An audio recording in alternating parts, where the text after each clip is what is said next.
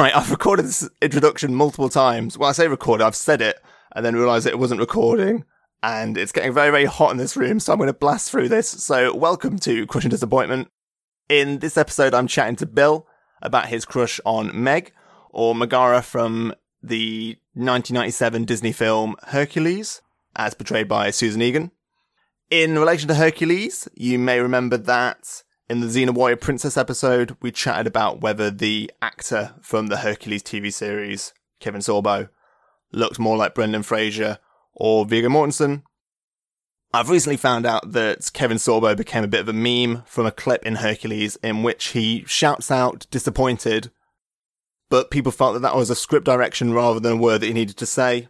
I think that's been debunked now, actually, but, um, you know, print the myth. So, um, I think Kevin Sorbo is now the patron saint of crushing disappointment. In relation to this episode, listening to it back, I realised that I spoke way too much and was, I mean, cutting off Bill and just being a bit of a dick, actually. So, um, I've done my standard vanity edits to make that less obvious. But um, I think I came in with specific points that I wanted to get across. And I guess sometimes forgot that I need to get Bill's perspective. And actually, the points I was trying to make listening to it, I'm not sure if I'm talking absolute bollocks. So let me know what you think about that. One final point. This is episode nine, and the podcast provider I'm on gives me 10 episodes before things get a bit more complex. So if you have enjoyed Crushing Disappointments at all, if you could leave a five star review on iTunes or even leave a review, that'd be amazing. Um, God, I'm sweating. So here we go. Here's the crush. Do you remember the first time you saw Hercules? I, I don't actually remember the first time I saw Hercules. I can't even remember if it was in the cinema or if it was on VHS uh, in my own home. Um, I remember for a long time as well. I just didn't recognise any of the any of the voices because obviously I was, I was a six year old child, so I wouldn't know who James Woods was. but watching it back, you really you're amazed by the, the the sheer number of famous people in that cast. Is it? I thought he was the only one. You pretty much no, it's Danny DeVito. Oh yeah, Danny course. Yeah, yeah. DeVito. Um, yeah, actually, there's two people. Amazed you were when you saw those big names. Yeah, amazed. James Have you Danny DeVito. Have you seen the picture of Zeus without a beard? It's really funny because he's just got such a small head. it's all neck. um, well, it doesn't matter. we'll, let the, we'll let the listeners find that for themselves. but the next question? This, is, stuff, this is the stuff that I edit out, and it always laughter. That's how everyone knows we're having a really good time, though. Um, so if you don't remember the first time you saw it, do you remember like what was your reaction to Meg? Like why does she stay in your memory? I don't know, really. Um, she, strong, self-possessed woman. I'm sure that's what I thought again as a six-year-old. I think it was literally because Hercules was my favourite film, and she was the romantic, romantic lead Yeah, yeah. in that in that film. Well, it's it's you say that because I was thinking how so far. I mean, I've not got a very big sample of people I've done these with, Mm. but so far, no straight guys have picked women. No, and that's I think it's been really interesting. And I was thinking about my first crush was probably like Jennifer Garner playing Elektra, but that was because I wanted to be Daredevil. right. And I think it's I don't know quite what it is, but I think there's something in there where guys I don't know aren't having the same aren't having this relationship with women, which I think is I can't quite work out why it, why it is. I think it's Um, I don't know as a, oh, sorry. sorry. I mean, speaking from like knowing a few people who do teaching and stuff, like lads tend to like stay quite immature until like they're sort of like 12 or something. So I think at that point you're probably going to get more role model, as you were saying, role model esque crushes where it's like you want to be that person rather than necessarily, you know, you idolize them in a mm. way. But I think that probably com- would probably then precede anything, any kind of like actual attraction towards. Yeah, yeah. I, f- I don't know though. Yeah, it's interesting because it's not even like I don't know. People have come forward with their teenage crushes of like that person they had as like a poster. Hmm. Like people don't straight guys haven't been picking those people. It's been much more talking about men as like aspirational hmm people. And um, I wasn't sure if this was also a part of it. Was I feel like I don't know as a teenager, as a kid, I, you become aware of I don't know sexism and like how women are constantly objectified. And I'm not sure if I internalize that to a point where I am un- uncomfortable talking about women ob- objectively at all. Yeah, I, I, I kind of see what you mean there. I mean, I, I was thinking more like I don't know. I can't even remember really a time in my in my life where I've I've had a crush on someone that wasn't like someone who I actually knew. Mm-hmm. You know, what I mean, I don't know if there's, I don't know, maybe I don't know if you find, do, have you do you find that maybe like I, I'd never really associate, like to be honest with you, I'd, I'd never really associated too much with like when people say they had celebrity crushes. I've just never really been able to empathise too much on that. Really, Yeah. See, I definitely do now, and like it, they change every six months or so. Like it tends to be like a singer, and I'll mm. be obsessed with them for a little bit, and it'll definitely be a mixture of them being super talented, but then they're also the fact they're like super hot as well, and mm. then I sort of become obsessed, and then I move on to the next person. Mm. But when talking about them, I would talk about their musical stuff because I guess I don't. I'm not sure if it's because because I felt uncomfortable talking objectifying women. I don't think I have the vocabulary to do it in a way that isn't sexist. yeah, Like I will chat with any of my friends who are attracted to men about attractive men and feel really comfortable doing that. Mm. And yeah, so I can like talk about male bubble butts all day, Mm. but then I would feel uncomfortable talking about a woman's butt. And I think that's interesting because I, I think clearly you don't want to go the other way because there's so much you don't want to be a misogynist. No, just just really lascivious all the But I, think, time. but I think there's, a, but I think there's, there's got to be like a, a happier medium somewhere because the fact that we don't, I say we is in like I think our friendship group, a lot of my friends don't talk about that, and I think that's not great either. No. Yeah, I mean, I don't think. I mean, I I live with some like uh, lads who they're quite like I don't know.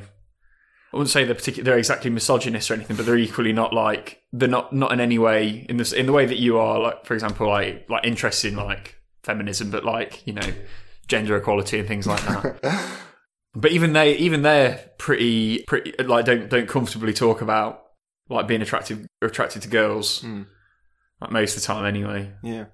You know the, the the wolf whistle at women as they pass but apart from that it's, that's pretty much it I mean, they, they don't they don't do that um but I also think that's that's sad in that you. In, wolf whistling's dying art you know so, so it, it's, it's, it's sad in terms of um, talking to people about their first crushes and people having desire, but also an understanding of I don't know, of someone of a different gender. I didn't have that, or like I guess the female characters weren't great because they're mostly written by men, Mm. and equally, I felt as a kid that there was very much these are things that boys can watch, and these are things that girls should watch, and like things with female protagonists. Like I remember, I w- wouldn't have watched Buffy when I was little, but now I love Buffy. But it, all it would have been is she was a female protagonist, even though by every other measure it would fall into something that I would have watched. And so, because of that, I think you, I think you can grow up with, I don't know, with a gross opinion of women. I, so I had a guy at uni who I met, and he went to an all boys school, and he was saying that he came to uni and he he hadn't envisioned women as being smart until he came to uni because he'd never seen them in a like a learning Right, yeah, environment, which is. I mean, which is fucking crazy because like because there's women on the news, Yeah. but, like, or like read a book, Yeah, I mean- like, it's not an excuse, but at the same time, I think there's an example of that in which the way in which you view people, if you're only ever seeing people as love interests yeah and they're never fully rounded, quite interesting it's almost like a little sociological experiment these bo- uh, or like single gender school boarding schools yeah. just isolate them and then find out what their opinions become I'm sure there was something that um, single gender schools, in terms of grade, so just looking at it on that merit, helped. I think girls did better. I think it's because, again, from my teaching housemate, because girls tend to get more mature. There's like a distinct lag between boys kind of growing up and becoming a bit more mature and a bit more focused in the classroom and girls. And I think it's that kind of period where you get girls getting dragged down by bo- boys in the class, for example, just because they're distracting and stuff like that. And um, not like that this is a you know blanket thing. It's not Yeah, like yeah. all boys drag, drag down all girls in that age range, but apparently that's like is a known issue, Mm-hmm. and probably that is that is where you get these better grades and stuff like that. Yeah. But equally, you know, it's not really. I feel like it's not really a, a natural environment to grow up around, and also they're a bit of a way of you know keep it giving people an a extra edge, isn't it? Uh, I mean, this is a weird tangent to take, but like, um, a friend of mine who also went to private school, I met lots of private school people at uni. they, um, he was in his class, his French class was just him. Mm-hmm. And, like compare that to like my French class where there was forty of us. Mm. That's a completely different experience. Yeah. Actually, actually, I've, I should have over-egged that. It was thirty. I, should, I don't need to make that stat worse than it was. Like, make, it's a reasonable argument, but make it more outrageous. That's exactly, value. that's exactly what Michael Moore does when Yeah. he in um, Bowling for Columbine. There's a bit where he talks about how good the NHS is, and he shows this hospital, which I swear is not an NHS hospital that I've ever been in. And he talks about how it's like clearly the NHS is fucking amazing, but it's not this utopic. It's not. Yeah. and there's no issues with it. Or there's a bit where he buys a gun, and in reality, it took him a few days to get the gun, but he Yeah. edits it together so that it looks like he just the bank just gave it to him on the spot. okay. And so you didn't have from a bank. yeah. Which Okay. is which in itself is fucking crazy. Yeah. He didn't have to edit it together so it looked like he got it straight away because then it means just a lie. So I need to not do that as well. Okay. So why was Hercules your favorite film? Why did you like Hercules the character? Oh, Hercules is my favorite film growing up, just because the music. The, of all the, I'm not, I'm not big into. I mean, I probably didn't care too much at the time, but not big into musicals. Mm-hmm. And Lion King didn't really do it for me because we only had a knockoff VHS of it, so the quality was really bad. And there was someone like walking in front of the screen for the last few minutes, but Hercules had class music in it, and that's the main reason why it was my favorite. And also, you know. That he fights that Hydra, and that's quite that's pretty class. Keeps growing loads of heads. There's all the titans at the end. That, that's pretty class. Loved it. But what was your other question? Sorry. Um, Hercules the character himself. How did you? Oh, like so I can't really remember like how I view how I viewed him back in the day. I know when I watched it recently, he got on my nerves loads. I don't know. There's uh, something about his. I don't know. It might just be the voice. To be honest with you, it gets grates on me a bit. But yeah, at the time I don't know because I don't think I ever. I don't know. I suppose every would every young boy aspire to be strong and heroic. I I don't know. don't, I don't feel like I did, but like again. So really good talk, Matt. Basically, I can't really remember. but it's interesting what you say about the songs because I was um, watching them or listening to them today, and I think the um, the muses who have their sort of like gospel narration yeah, love it. Even though I did read this comment that was talking about how it's quite, I guess, problematic in a way they've taken like the religion out of gospel music. yeah. Turn it into pag- paganism. and the idea that gospel isn't like a genre, like you've just like reduced it by doing Yeah, that. But that aside, I've just pushed that out the window. Great tunes. yeah, they are. But um, the rest of them, I wasn't. I don't think it's got anywhere near as good songs as Lion King. No, actually, watching it like the beyond their sing their songs, like it isn't it isn't great, but their songs are class. So, but Lion King, I don't think it's got that. I mean, everyone everyone everyone else disagrees with me here, but I don't feel like the music does that much for me in the Lion King. I mean, it's it's amazing to know that you have such a wrong opinion. But the Jungle Book is, is better music than the Lion I mean, King. no, it doesn't. I mean, it's just it's crazy. Okay, so you say that you your recollection of the film isn't that strong. Oh no, my recollection's really strong. I remember, okay. I, I remember the film Hercules really well. I, I watched it like I watched it like a couple of months ago. Uh, okay, it's, so I had friends at uni who would have Disney as their kind of like during exams when they were a bit down. That would be the films they would fall back on. Do you go back and watch Hercules? No, no. Next question. so why did you watch it two months ago? Oh, just you know, just I haven't seen I haven't seen Hercules in a while. Why not watch Hercules? And um, I'd, I'd still say it's probably my favourite one, just because of how many times I watched it as a kid. I don't think it was one that we had on VHS. so Yeah, I think I think also favourite favourite Disney films a lot of the time come down to which of the v- VHS you had. Yeah, definitely. For me, it's just Jungle Book and Hercules. They're pretty much the only two we had. That and the Black Cauldron, but that was that's quite shit. I don't even know what that is. it's, it's, it's quite it's quite freaky actually. Very Germanic. so what's Meg's story? Who is Meg? She is someone who has to work for Hades, I believe, because she sold her soul to him so that her ex wouldn't die. Mm-hmm. But then he ran off with another woman. And then I can't remember now if Hades enlists her to seduce Hercules or if she does it anyway, and then he kind of piggybacks off it. But then she ends up actually fancying him, and then he makes her betray him takes his takes his divinity away, and then she's I think she saves his life at one point. Then he saves hers, gets his divinity back, and happily ever after. So, how would you describe her visually? Uh, she's got dark hair. Mhm. Uh, she's quite she's quite slender. Like c- crazily slender. She's at, yeah no, there's no quite about her. She's like she's worryingly thin. Yeah, and the, the contrast between the two is immense. Yeah, she looks absolutely tiny against him. I found an, um, it was like a Time article, I think, called "The Trouble with Disney's Teeny Tiny Princesses," and so um, this was by Philip Cohen, Mm. who says that um, yes, on average, real men's bodies are bigger and more muscular than women's, and yes, animation is an art form not restricted to the boundaries of realism, which is what makes it great. But the exaggerations in these children's movies are extreme. They almost always promote the same image of big men and tiny women, and they are especially dramatic in romantic situations. Because humans reproduce sexually, there are obvious differences between males and females, called sexual dimorphism. However, in the grand scheme, as the sociologist Lisa Wade puts it, men and women are overwhelmingly alike. Our similarities outweigh our differences. Still, we choose whether to highlight the differences that are apparent. And the amount of energy we devote to emphasizing and acting on the different qualities of men and women changes over time and varies across cultures.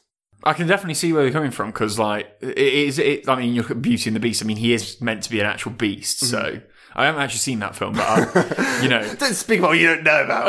I, I remember the adverts from the beginning of the videos. You know, you'd, uh, Oh, I'd always watch them. I'd actually get weirdly upset when people fast forwarded them as well. Mm. Strange child, but yeah, he's massive. He's absolutely huge against it, and I see what he means about the romantic situations where it's like, "Oh, I'm this big man, and I'll take you in my arms," and they're like, they're, they're, they're fucking minuscule. Yeah, and there's lots of Hercules like picking up Yeah. Meg, and she's like so tiny. Yeah, And like, he's say, slender. I'd say, I'd say, to be honest with you, I, I don't don't find her that attractive these days, just because I I worry about her. She, she's worryingly thin. um, In the Disney Wiki, they describe her as um, Meg is known for her unique appearance, which differs from the traditional Disney style of animation. She has thick hair, a very slender waist, lengthy eyebrows, and a more angular stature. yeah, she she she pushes her hip out a lot, as I remember. If that's what you mean by angular stature as well, there's a lot of that. Yeah, and I think who's one of the um, supervising animators, Ken Duncan, or the supervising animator, Ken Duncan, said that her that they use Greek shapes for her hair. Greek. Um, her head is sort of a vase shape, and she's got Greek curls in the back. Does that happen in a lot of the later Disney films, though? I mean, in a lot of the later ones where they're going away from like European kind of locations, for example. Well, apart- what am I saying? Greece is in Europe, but uh, okay, the traditional fairy tale, like Germanic fairy tale style.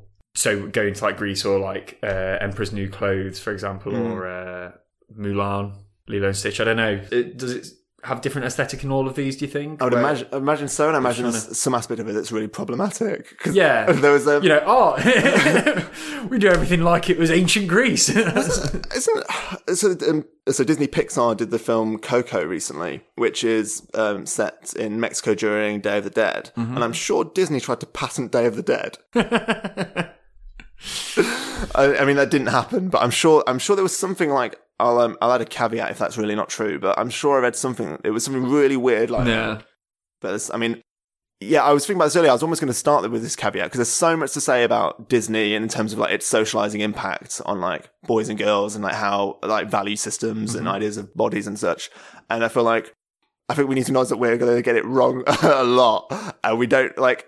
I think we should be willing to fuck up at this Yeah. and see that as a benefit, so we get better at it, Yeah. rather than rather than being nervous about get, making mistakes. Yeah. Yeah. I'd hope that we'd be able to do that.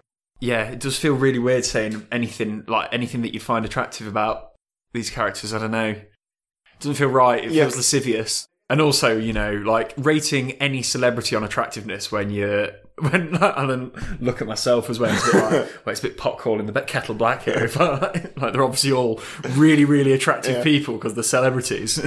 Um, so I guess moving away from her appearance to her personality, the Disney Wiki describes her as being cynical, snarky, and world weary, making her atypical among Disney's lead females. Were those qualities that you liked about Meg? Yeah, I'd definitely say that. Definitely the cynicism part. Yeah, I can definitely see how I'd, how I'd find that attractive. Uh, again, it, I was just so young. It's just weird to think. Did I really, or is this like me justifying it after the fact? Yeah, yeah. Um, but yeah, I mean, I like that she is cynical in the first place as a character.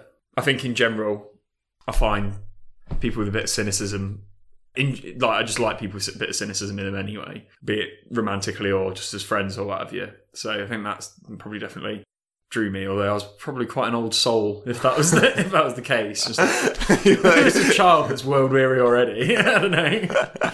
Um, yeah, I guess. I guess. I think looking back, I probably like Danny DeVito's character the most in that film. Okay, so if you Google Meg Hercules, lots of the websites that come up are lots of seven reasons Meg from Hercules is the most underrated Disney heroine ever. 11 reasons Megara from Hercules is super underrated. Seven reasons why Megara is the MVP in Hercules. There seems to be a, I don't know, a support. This is where people feel like Meg didn't get the credit okay. that she sort of deserved. Is that in terms of the, the voice actor's work or in terms of the character herself? I think it's the, the character Okay. because Meg is actually not a Disney princess. No, well, she, she's not actually a princess for what? Well, that's not actually a criteria to Is be it a not? Disney princess. I did not know. No, so the criteria to be a Disney princess is A, has a primary role in a Disney animated feature film. Check. B, is human or mostly human like. Yep. To account for Ariel, I guess is that. that's I've got brackets e.g. Ariel. yeah, I'm pretty sure that's probably the only one. Uh, I don't know. Yeah, so I mean, in hum- mostly human like, I think that means why my girl Nala's not included. Because Damn. because she is like royalty. When will you furries get your day? and how she's like, there's that scene where like him, her and Simba have sex, and she gives him the come to bed eyes. Do they have sex in the Lion King? Well, yeah. Well, in Can You Feel the Love Tonight, when she they sort of like pin each other, and then I think in the original VHS it says "Sex in the Stars," but apparently the team argued that it said SFX. Right. Okay, that's a pretty weak argument. But um, yeah, she really does give him these come to bed eyes, okay. and it's um, yeah, it's a moment. C does not appear primarily in a sequel or commercial failure, Right. which is quite brutal. Yeah. Okay. And did you ever watch the Hercules TV series? No. That was like a prequel, and so she obviously wasn't in that. Oh, and then the actual title of princess or equivalent is not necessary, but certainly helps. So she fits all those criteria. She does fit all those criteria. Why? I, f- I think it's because Hercules didn't make enough money. Really? It wasn't a big enough commercial success. Perhaps. I, I like for me, I'd have thought if I was to hazard at anything, bar you know the fact that she isn't actually part of a royal family. Um, she marries into the Greek gods. yeah. Oh, oh, yeah. She is at the end. Don't get me wrong. She is at the end. But um, I guess- suppose if I was to guess at it, it was because in the story she not in no way terminally, but leads towards Hercules' downfall of her own hand, rather than being some kind of I don't know, completely purely motivated and doing the right thing kind of character. But that's a really terrible sentence. Sorry. I mean, it's more uh, depressing the fact that like the the first few Google results were all list websites. you know, So I'll, I was actually, why don't we list the Disney princesses and say which ones we find fit? no. no. Let's just talk about the Disney princesses in comparison to Okay. Meg and how we feel about them, or whether you watched any of these. So Snow White, uh, I am aware of Snow White, but I don't think I've actually watched it. But you know, first Disney princess drawn, so yeah, important. important. Cinderella. Again, not seen it. It's like, I, I'm not going to lie, I didn't actually see that many Disney films because my my mum is pretty against Disney for some reason. Well, apart from you know him being an anti-Semite and everything like that. Yeah. um, Aurora from Sleeping Beauty, Uh, haven't seen Sleeping Beauty. Ariel, Haven't seen The Little Mermaid. Belle, Haven't seen. Beauty and the Beast. yeah, haven't seen Beauty. Belle is French for beauty. yeah, yeah, I'm with you. Who's Aurora in there? Oh, Sleeping Beauty. Yes. That's yeah. uh, Jasmine, Aladdin, Oh yeah. So I have seen Aladdin. Pocahontas, I haven't seen Pocahontas. Mulan, I have seen Mulan. Mulan's class. Tiana from Princess and the Frog. I think that was after our time, I haven't seen Princess and the Frog. which I think was the last one that they hand drew. Really? I thought Lilo and Stitch was. Or it might it might not be hand drawn. It might be the first, the last two D one they did. Hmm. Maybe there was something. It was certainly one of the last. Rapunzel, No. Merida. Oh, she must be from. Um, she's from what's the Disney film? This one set in Scotland. Sorry, the Pixar film set in Scotland. Oh, um, yeah, she is that. Brave. She Brave. That's a good. Yeah, That's a good film. but none of them have got anything on Meg. Oh. I, I think Pocahontas is the one in that list that I wish I'd seen, actually, so far. Pocahontas, I do think Colours of the Wind was pretty cool. I remember enjoying that. Pocahontas Okay. was definitely one that we had on VHS. Yeah. I mean, it just got better songs. What the sequel? Oh no, no I've not seen the. Uh, Colours of the Wind? Do you say? no, Colours, Colours of the Wind is the name of the big song. Oh, is it okay? Can you paint with all the colours of the wind? No? No. How? I'm shocked by that. Shocked. Shocked. Um. How high does a sycamore grow? No. If you cut it down, then you'll never know.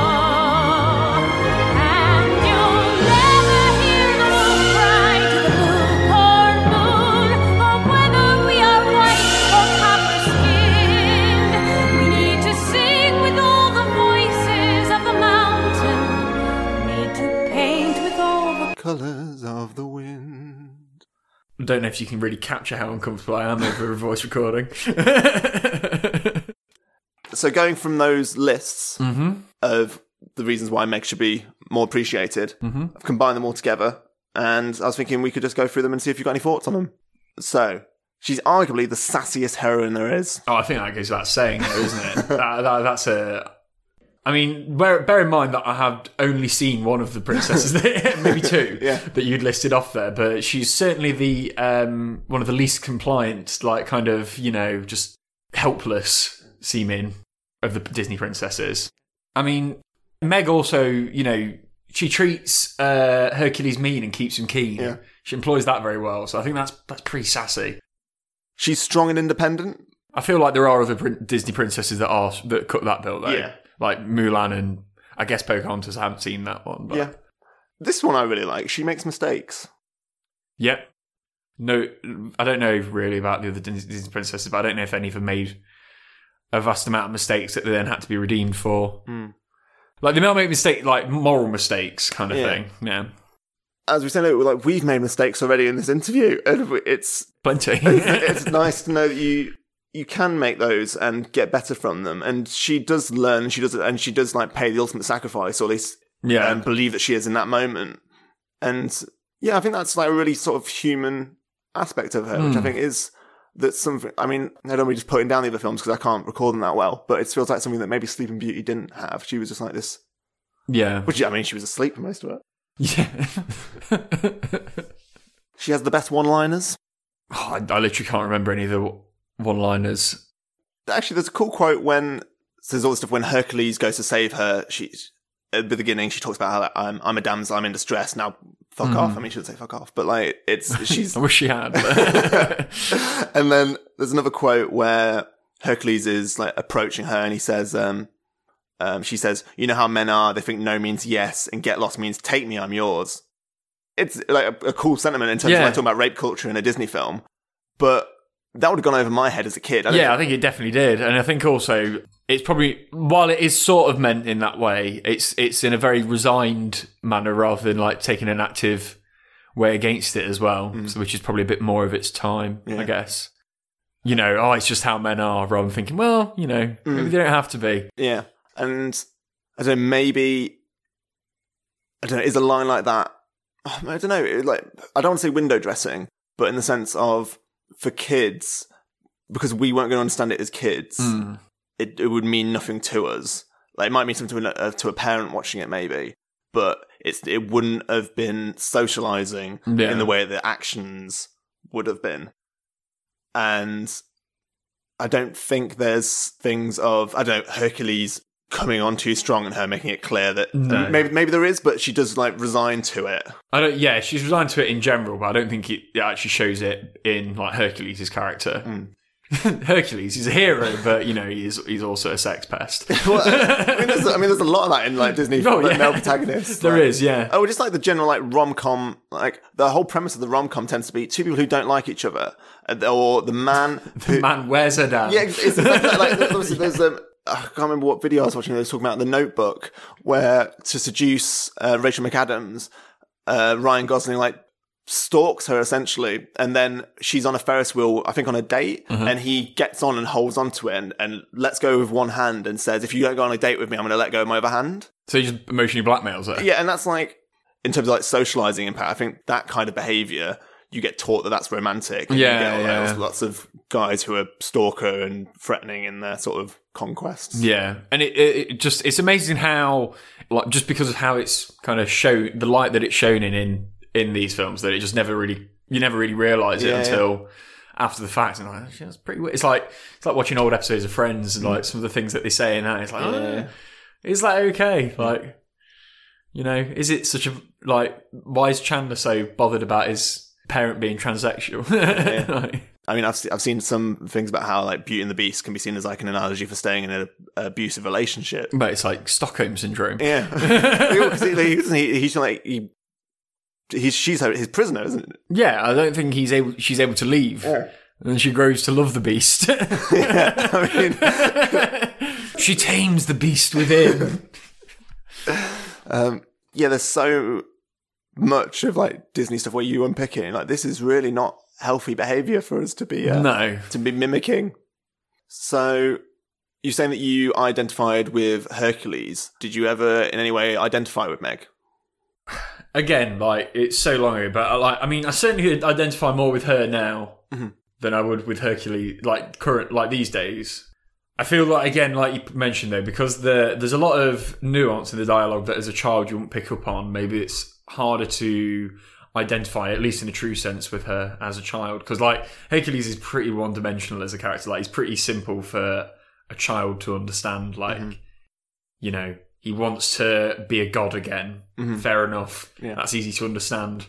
Whereas Meg having like lots of conflict and just having been in a difficult, like I only really, really re- recently understood why she was under Hades' service in as much as like another guy had ran out on her and stuff like that after she sacrificed her soul for him and everything like that. And I only picked up, I only realised that was part of the story this, th- like recently when I watched yeah. it. Uh, again, it just missed on me. So I feel I couldn't have ident- unfortunately I couldn't have identified on her just because I wasn't intelligent enough at the time Yeah. to actually pick Yeah. up on these things. It's just because I'm so the Disney on that I like had watched most on VHS was Tarzan, Mm. and it's just what you, what you're saying because I don't recall identifying with Tarzan.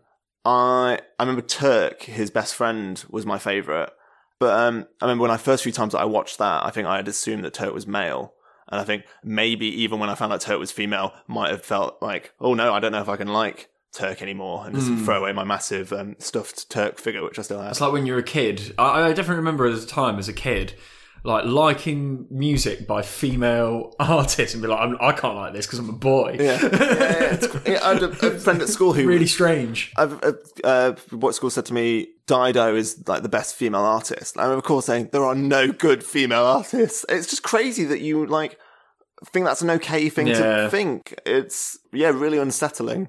Well, I mean, like you still get it these days with like w- female comedians. You'll get a Oh, lot of of course, like adult guys that will point blank say they're just not not as funny as men. Yeah, And I feel like that, but like that doesn't take into account the fact that they're never even given a chance to become be receptive in the first place. yeah, It's amazing how like people are funny, but like so much of it is down to like your preconceptions of the person as well. Mm-hmm.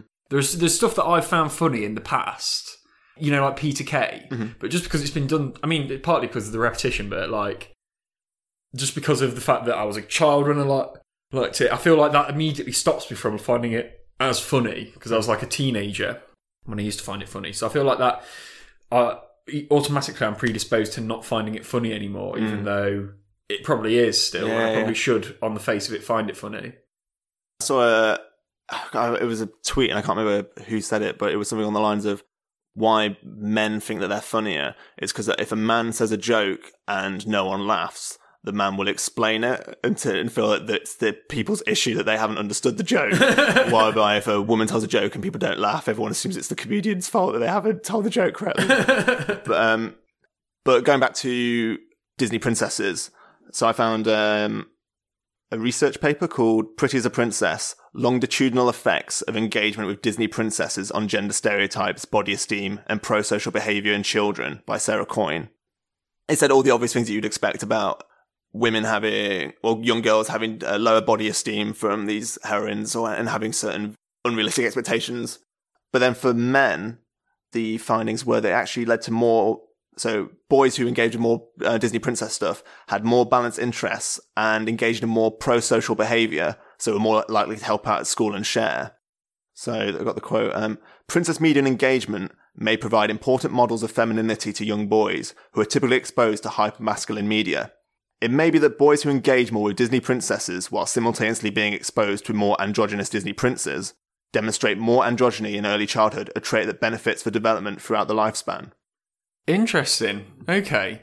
And would a similar thing be good for young girls as well? Like having, I don't know, more more like Disney princes in uh, for their viewership. Would that help with like reducing? I mean, in terms of, I don't know, like taking role models away from just being a romantic interest slash mother or what have you, or like that kind of thing. Yeah. But then again, to a, to a young child, how important is the kind of the subject's gender in say one of these things to their profession to make making them into a role model? Do you know what I mean? Yeah, So I guess more androgynous, male uh, oriented Disney films, maybe. yeah, But yeah, that's interesting though.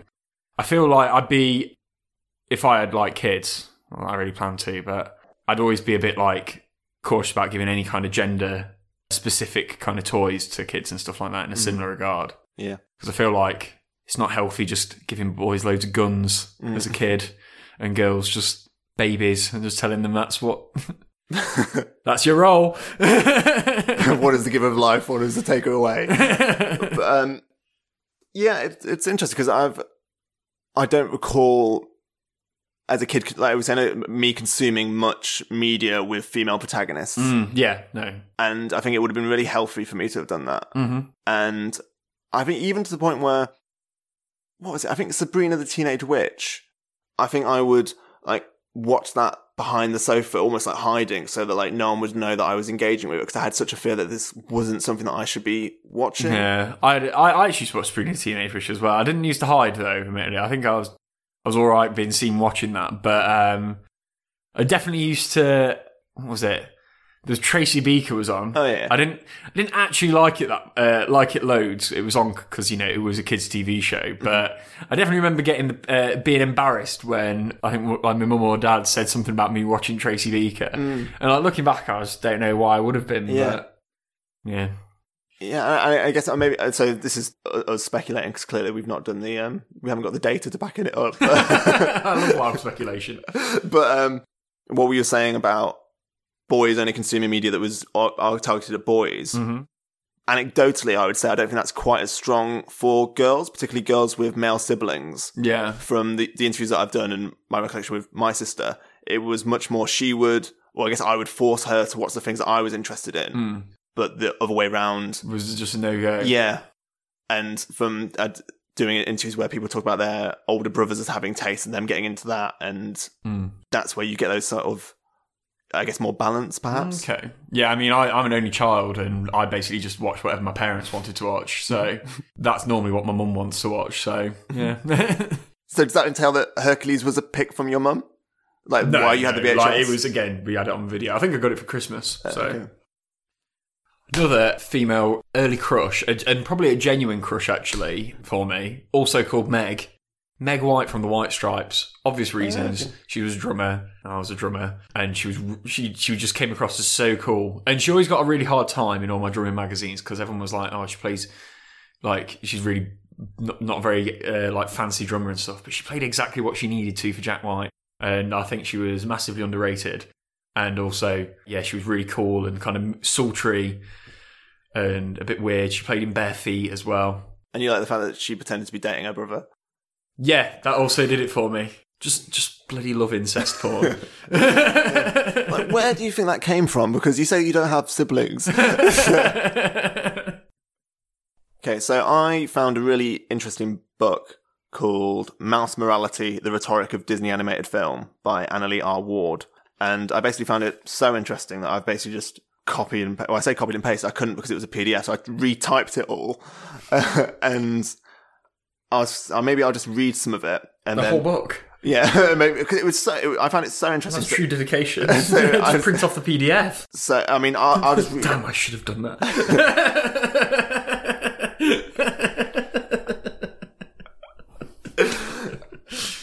So I'll just read some of this and it'll just stop me if you think some of it's interesting or worth pointing. to. According to Tom Schumacher, Executive Vice President of Walt Disney Feature Animation, Hercules is specifically designed to teach important lessons. It's about the idea of strength, of who you are and what character is. It also deals with the notion of what celebrity is, what pop culture is, what it means to be popular. Do you recall any of those values from the film? Yeah, actually, in terms of the celebrity part, I enjoy. Uh, I definitely took from it Hercules' overconfidence when he was like getting getting big and like he's got all these people fawning over him, loads of people that you know would just tag us along and stuff like that. I suppose in in part, but yeah, his, his, him getting arrogant and stuff that was um, definitely part that I took from it. So yeah, positive lesson. Thanks, Tom Schumacher. And has that kept you grounded throughout your life, do you feel? yeah, I I've just kept both feet on the floor.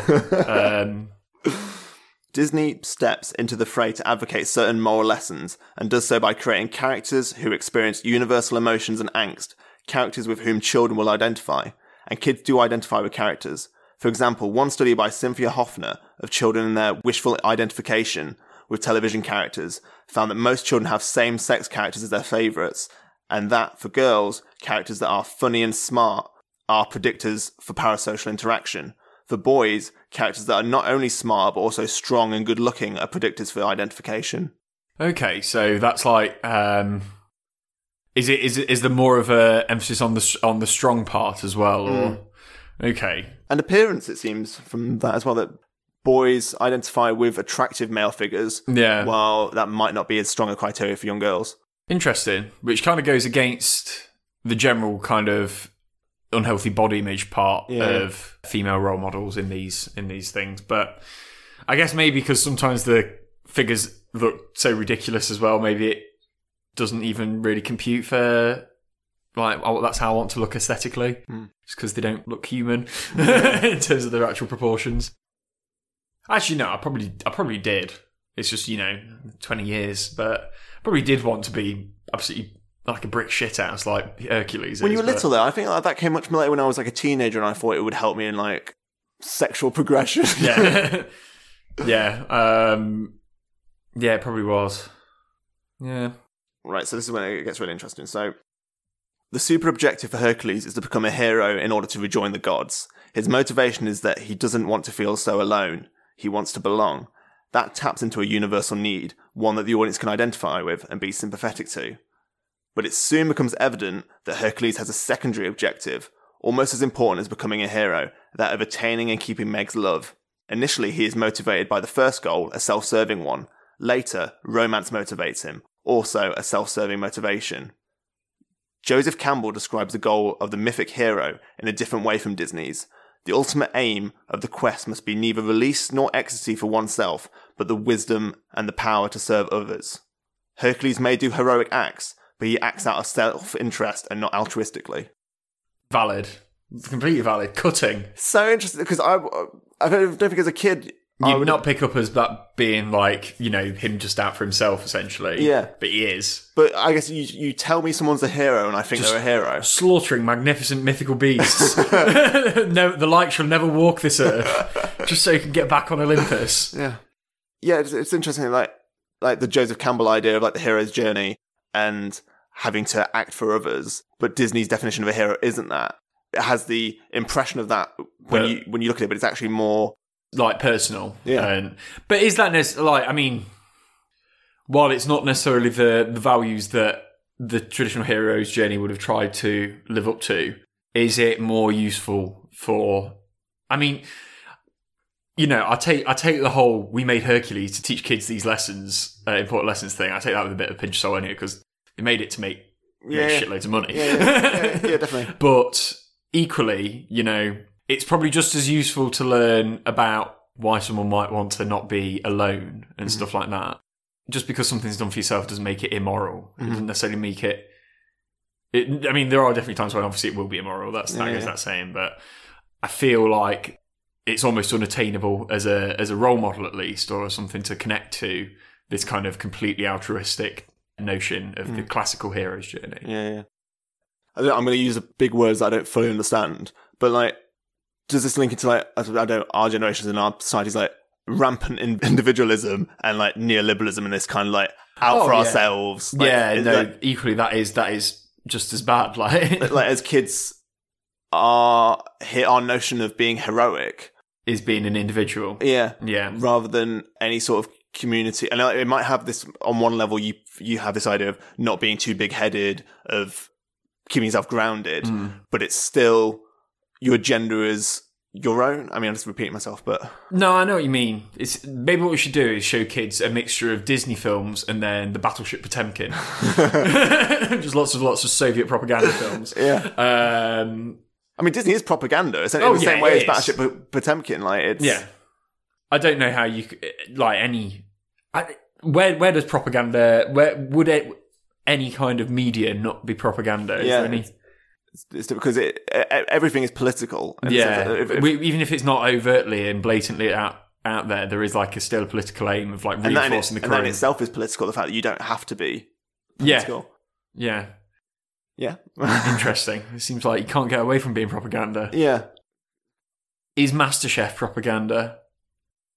I guess it would be in the idea. Promoting individualism and Yeah, trying to aspire to the top of the chefing game. Yeah, would, would it, 'cause it would be, wouldn't it? Because it's, it's you've got like a structure of competition Hmm. rather than an idea of it being about let's all get together and make the best food for everyone. Yeah, it's about my all food. improve ourselves. Yeah, it's my food's better than yours.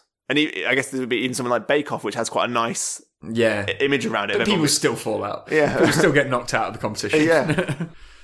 Interesting. it's interesting. we should have more what collectivist competitions. Hmm. Everyone worked together to beat the game. That's kind of like the chase, I guess. Oh yeah. But that's still about money. Okay, so moving on to Meg. The female lead, Megara, is given no super objective. As a role model for identification, Meg offers little to inspire self actualization other than romantic love.